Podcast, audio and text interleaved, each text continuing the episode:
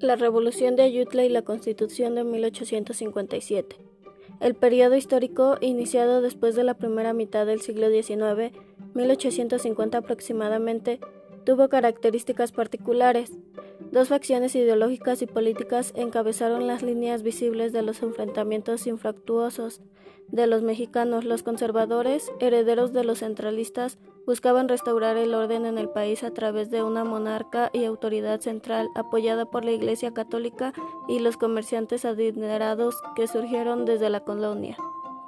Por otra parte, los liberales, cuyos antecedentes se ubicaban con los federalistas, sostenían ideas progresistas derivadas del liberalismo político de John Locke y del económico delegado por Adam Smith. Esta situación llevó a los seguidores de esta facción política a ser llamados liberales. Aspiraban a un gobierno republicano, representativo, federal y popular. Eran anticlericales, se consideraban libres, pensadores y apegados a la idea de la modernidad, pero esencialmente buscaban separar la Iglesia del Estado.